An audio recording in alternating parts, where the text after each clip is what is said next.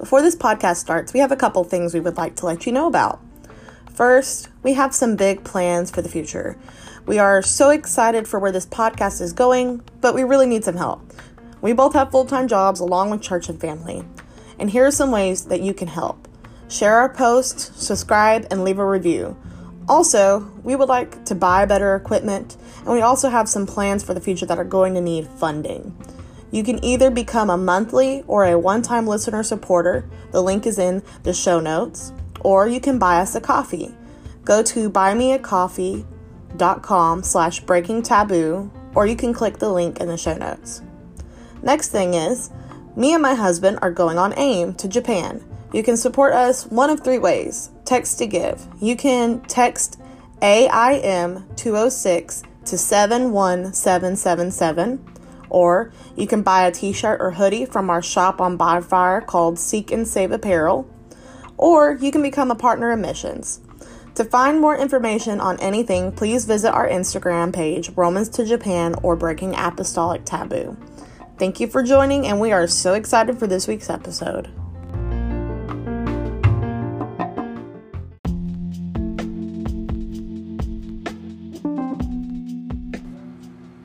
Get out of your head. Let's stop the spiral of toxic thoughts and study the book of Philippians to try to change our thought patterns. We hope that on Breaking Apostolic Taboo that this study helps enlighten you and helps you grow in your relationship with God. Please enjoy this week's study.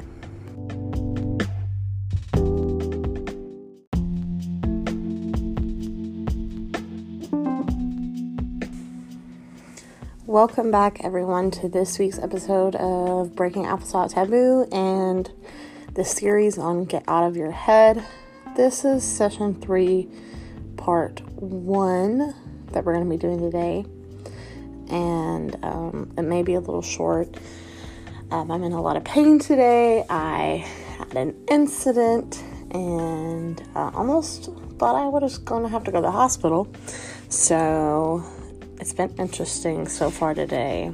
And um, so, yeah, let's go ahead and jump into this. All right. Remember, the greatest spiritual battle of our generation is being fought between our ears. This is the epicenter of the battle. So, I'm going to train you to fight.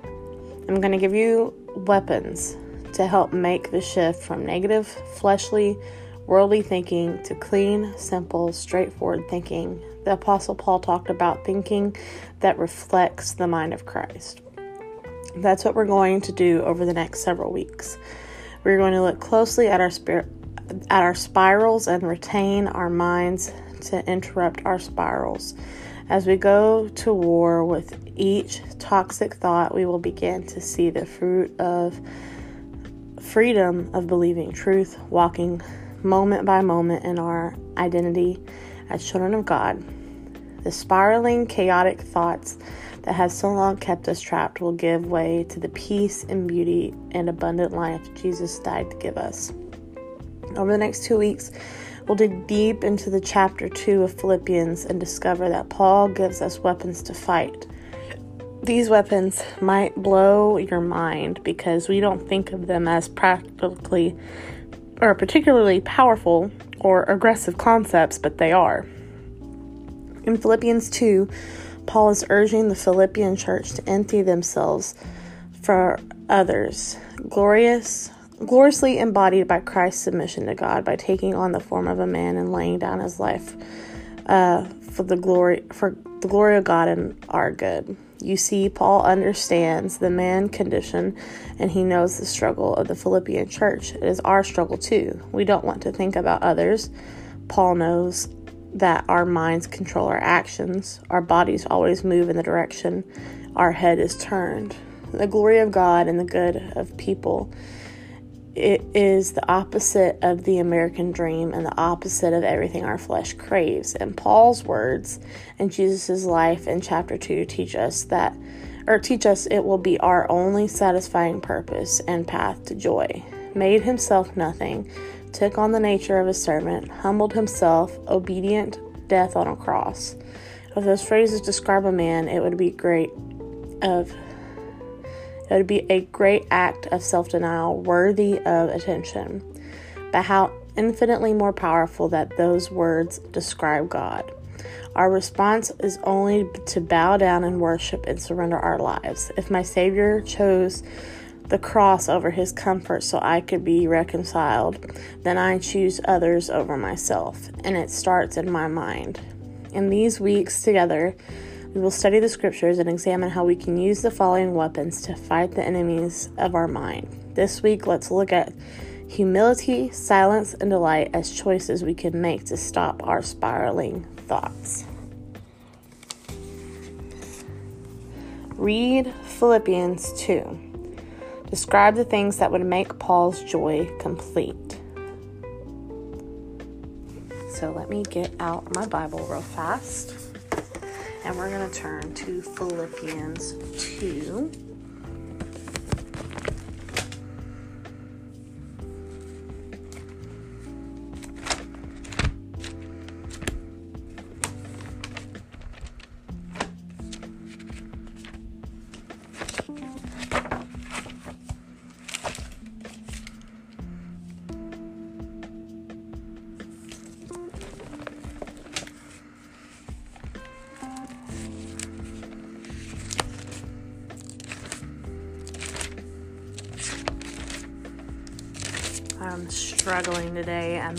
Kind of working with one hand, so it's been rough. So we're going to read verses 1 through 4 in Philippians chapter 2.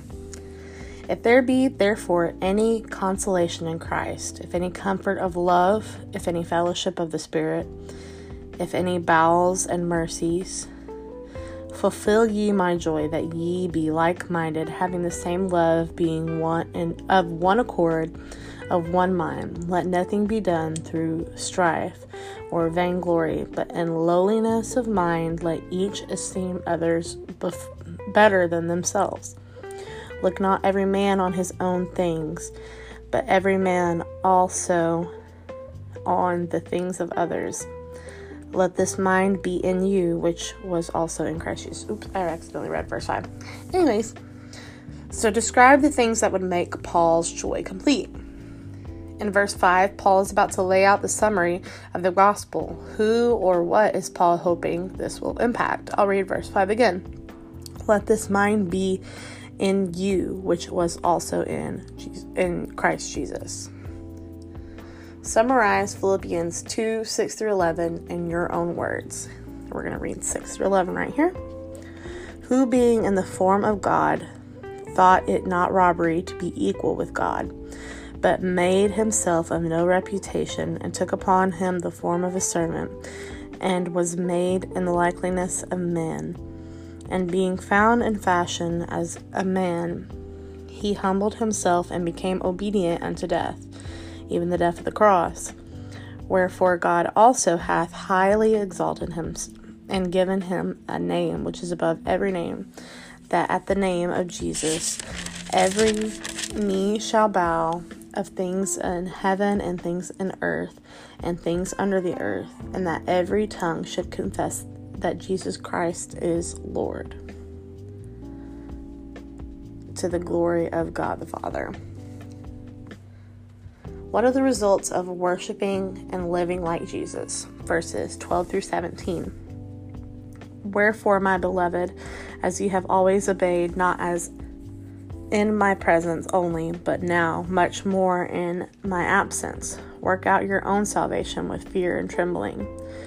For it is God which worketh in you both to will and to do of his good pleasure. Do all things without mur- uh, murmurings and disputings, that ye may be blameless and ha- harmless, the sons of God, without rebuke, in the midst of a crooked and perverse nation, and among whom ye shine as lights in the world, holding forth the word of life, that I may rejoice in the day of Christ, that I have not run in vain, neither labored in vain. Yea, and if I be offered upon the sacrifice and service of your f- faith, I joy and rejoice with you all. In verses 19 through 30, note the ways in these verses that Paul says they lived differently than those who looked out for their own interests. But I trust in the Lord Jesus, but I trust in the Lord Jesus to send Timoth- Timotheus shortly unto you, that I also may be of good comfort when I know your state, for I have no man like minded who will naturally care for your state. For all seek their own, not the things uh, which are Jesus Christ, but ye the proof of him that as a son with the Father he hath served with me in the gospel. Him therefore I hope to send presently as so soon as I shall see how it will go with me. But I trust in the Lord that I also myself shall come shortly. Yet I suppose it necessary to send to you um, Epaphroditus, my brother and companion and laborer and fellow soldier, but your messenger and he that my uh, minister to my wants. For he longed after you all and was full of heaviness because that ye had heard that he had been sick. For indeed he was sick nigh unto death, but God had mercy on him, and not and not on him only, but on me also, lest I should have sorrow upon sorrow. I sent him therefore the more carefully, that when ye see him again ye may rejoice, and that I may be less sorrowful. Receive him therefore in my in the Lord with all gladness, and hold such in reputation, because for the work of the of Christ he was nigh unto death, not regarding his life to supply your lack of service toward me. Do, and then look back at Romans 12 2. Do not be conformed to this world, but be transformed by the renewal of your mind. How are we unlike the world? How do we become Christ, or how do we become like Christ living the opposite way? We are transformed by the renewal of our minds. We renew our minds by filling our minds with truth with who God says we are and then holding every other thought up to those truths. Those truths are the, our weapons and they stop the spiral in our minds. The weapon of humility. In the first half of Philippians 2, we are tr- uh, we get a true picture of humility. That's our weapon against what Paul describes in the second half, all the me- mental, emotional, and relational chaos that comes from things like grumblings and complainings, anger and arguing, and and an every man for himself kind of independence that only serves to promote greater greater angst. One of the enemies of our mind, specifically rampant in this generation, is the inflated view of self being handed to us all over social media and the shows and movies we watch, even in the self help books we read. We're fed a continuous message of how much we matter, how very important we are, but in the long run, our urge to protect ourselves and promote our own awesomeness leads to more separation, more disillusionment with each other, and more insecurity and fruitlessness comparison. We can make a different choice. Lasting joy will come only when God is in the center, not when I am empowered, but when I rest in His power. Here's how humility cuts through the spirals that can come out of us trying to get to be better than. Have you ever struggled with the spiral like this? How could choosing humility change things? So we start with emotion and anger. The thought is, I am better than other people. The behavior is self self promoter and self protector. And the relationships draining and neglected. The consequence is unknown and feeling unloved if we start with anger and and choose to serve God over oh serve God and others over myself, the thought becomes the more I choose God and others over myself, the more joyful I will be. The behavior promotes and protects others. The relationships are generous and joyful, and the consequences selflessly serves others. The weapon of silence. Humility is impossible unless we quiet the chatter and the noise and sit with Jesus. He's the source of our power. There can be no fighting until we're quiet with him. Si- with him, silence in itself is the most basic, intimate form of humility. We lay down everything and just stop because we know he is greater. Plus, in the stillness and quiet, not only do we connect with God, but we are also able to more clearly identify what is wrong. Recognizing our spirals and naming them is the first step in inter- inter- interrupting them. That's why the enemy wants to fill our lives and our heads and our hearts with noise, because silence with God is the beginning of every victory. Stillness, solitude, and the presence of God is the basis of our strategy for interrupting all kinds of problematic thought patterns. Let's say that you're buried under a pile of stress and angst because of some situations at work. Here's how your thoughts probably churn their way through your mind. I'm upset because I was passed over for the uh, for the promotion I deserved. I'm stressed because I'm working overtime, yet not making ends meet. I am anxious because I'm running behind on my project and letting people down. Now you'll notice a pattern in each of these thoughts.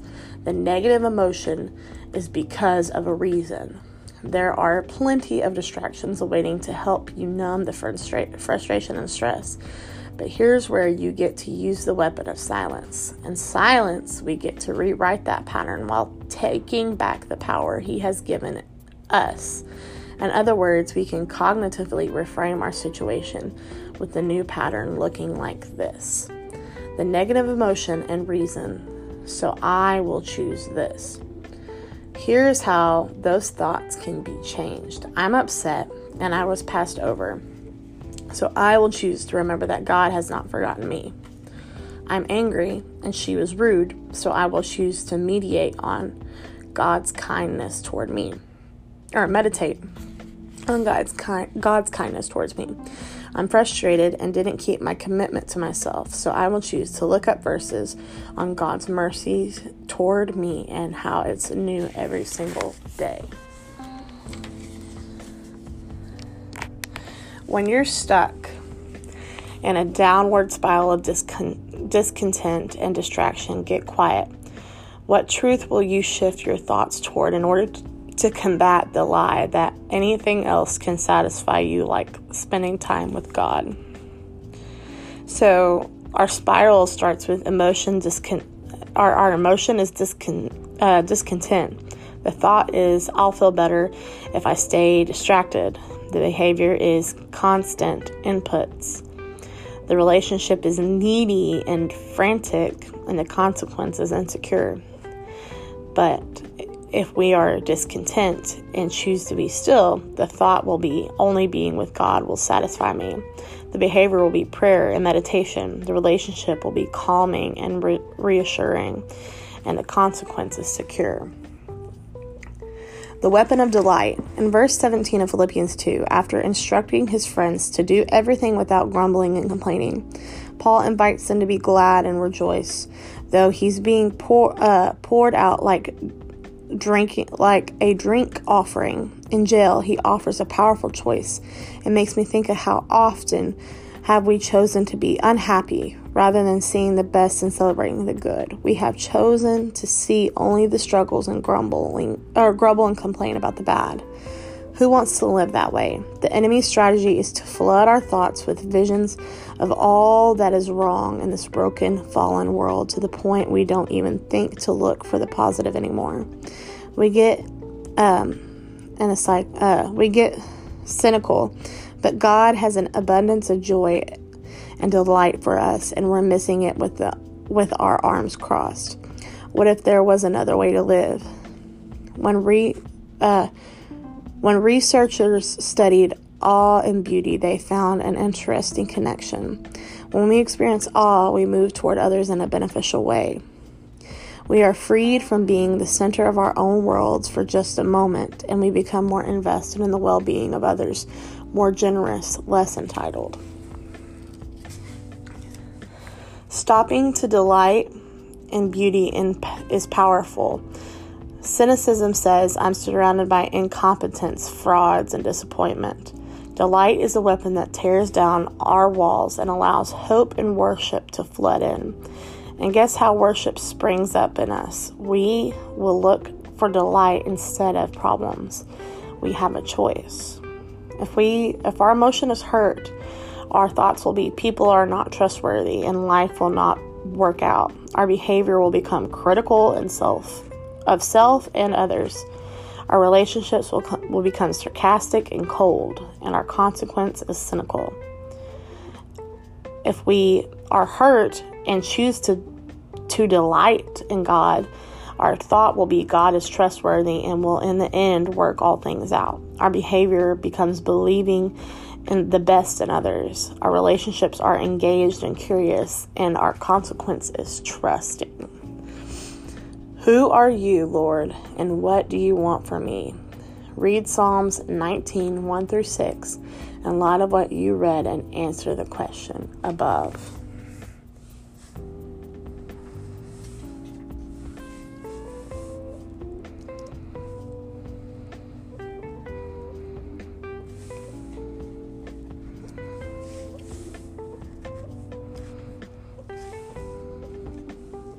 If you are following along in the book, you can go through the projects yourself. And I'm going to read the conclusion. Being single minded is impossible unless we have something to focus on that is worthy of consuming our every thought and hope and dream. Only one thing and all of life cannot be exhausted by our complete focus and attention, the one who created us and died for us. O oh God, you know my folly. The wrongs I have done are not hidden from you. In Psalm 69 5. All of our thoughts are not yielded to God. In fact, if anyone knew half of the what goes down in our heads, we'd have no friends. But this is the beauty of the gospel. It is both worry of our full selves and able to reconcile ourselves. Or it is both worthy of our full selves and able to reconcile ourselves back to Christ. It is beautiful. It is this beautiful trans it is beautiful and transformative. The gospel forgives our folly and resets us in new ways every morning because his mercies are new every morning. We get fresh starts again and again and again and again and again. We're going to be all over the place. We're going to be all over the place all of our lives, but if we can have the posture and discipline of a single mind mindedness, the desire to please God, the desire to shift, He will transform us. In my imagination, I picture heaven, a full service, because that is actually when I am most fulfilled, most connected to Jesus and to other people. We were built for this. Our joy comes from the very thing that we think might steal it, laying down our lives. And next week, we will do session four, part two weapons we use. And I will see you next week.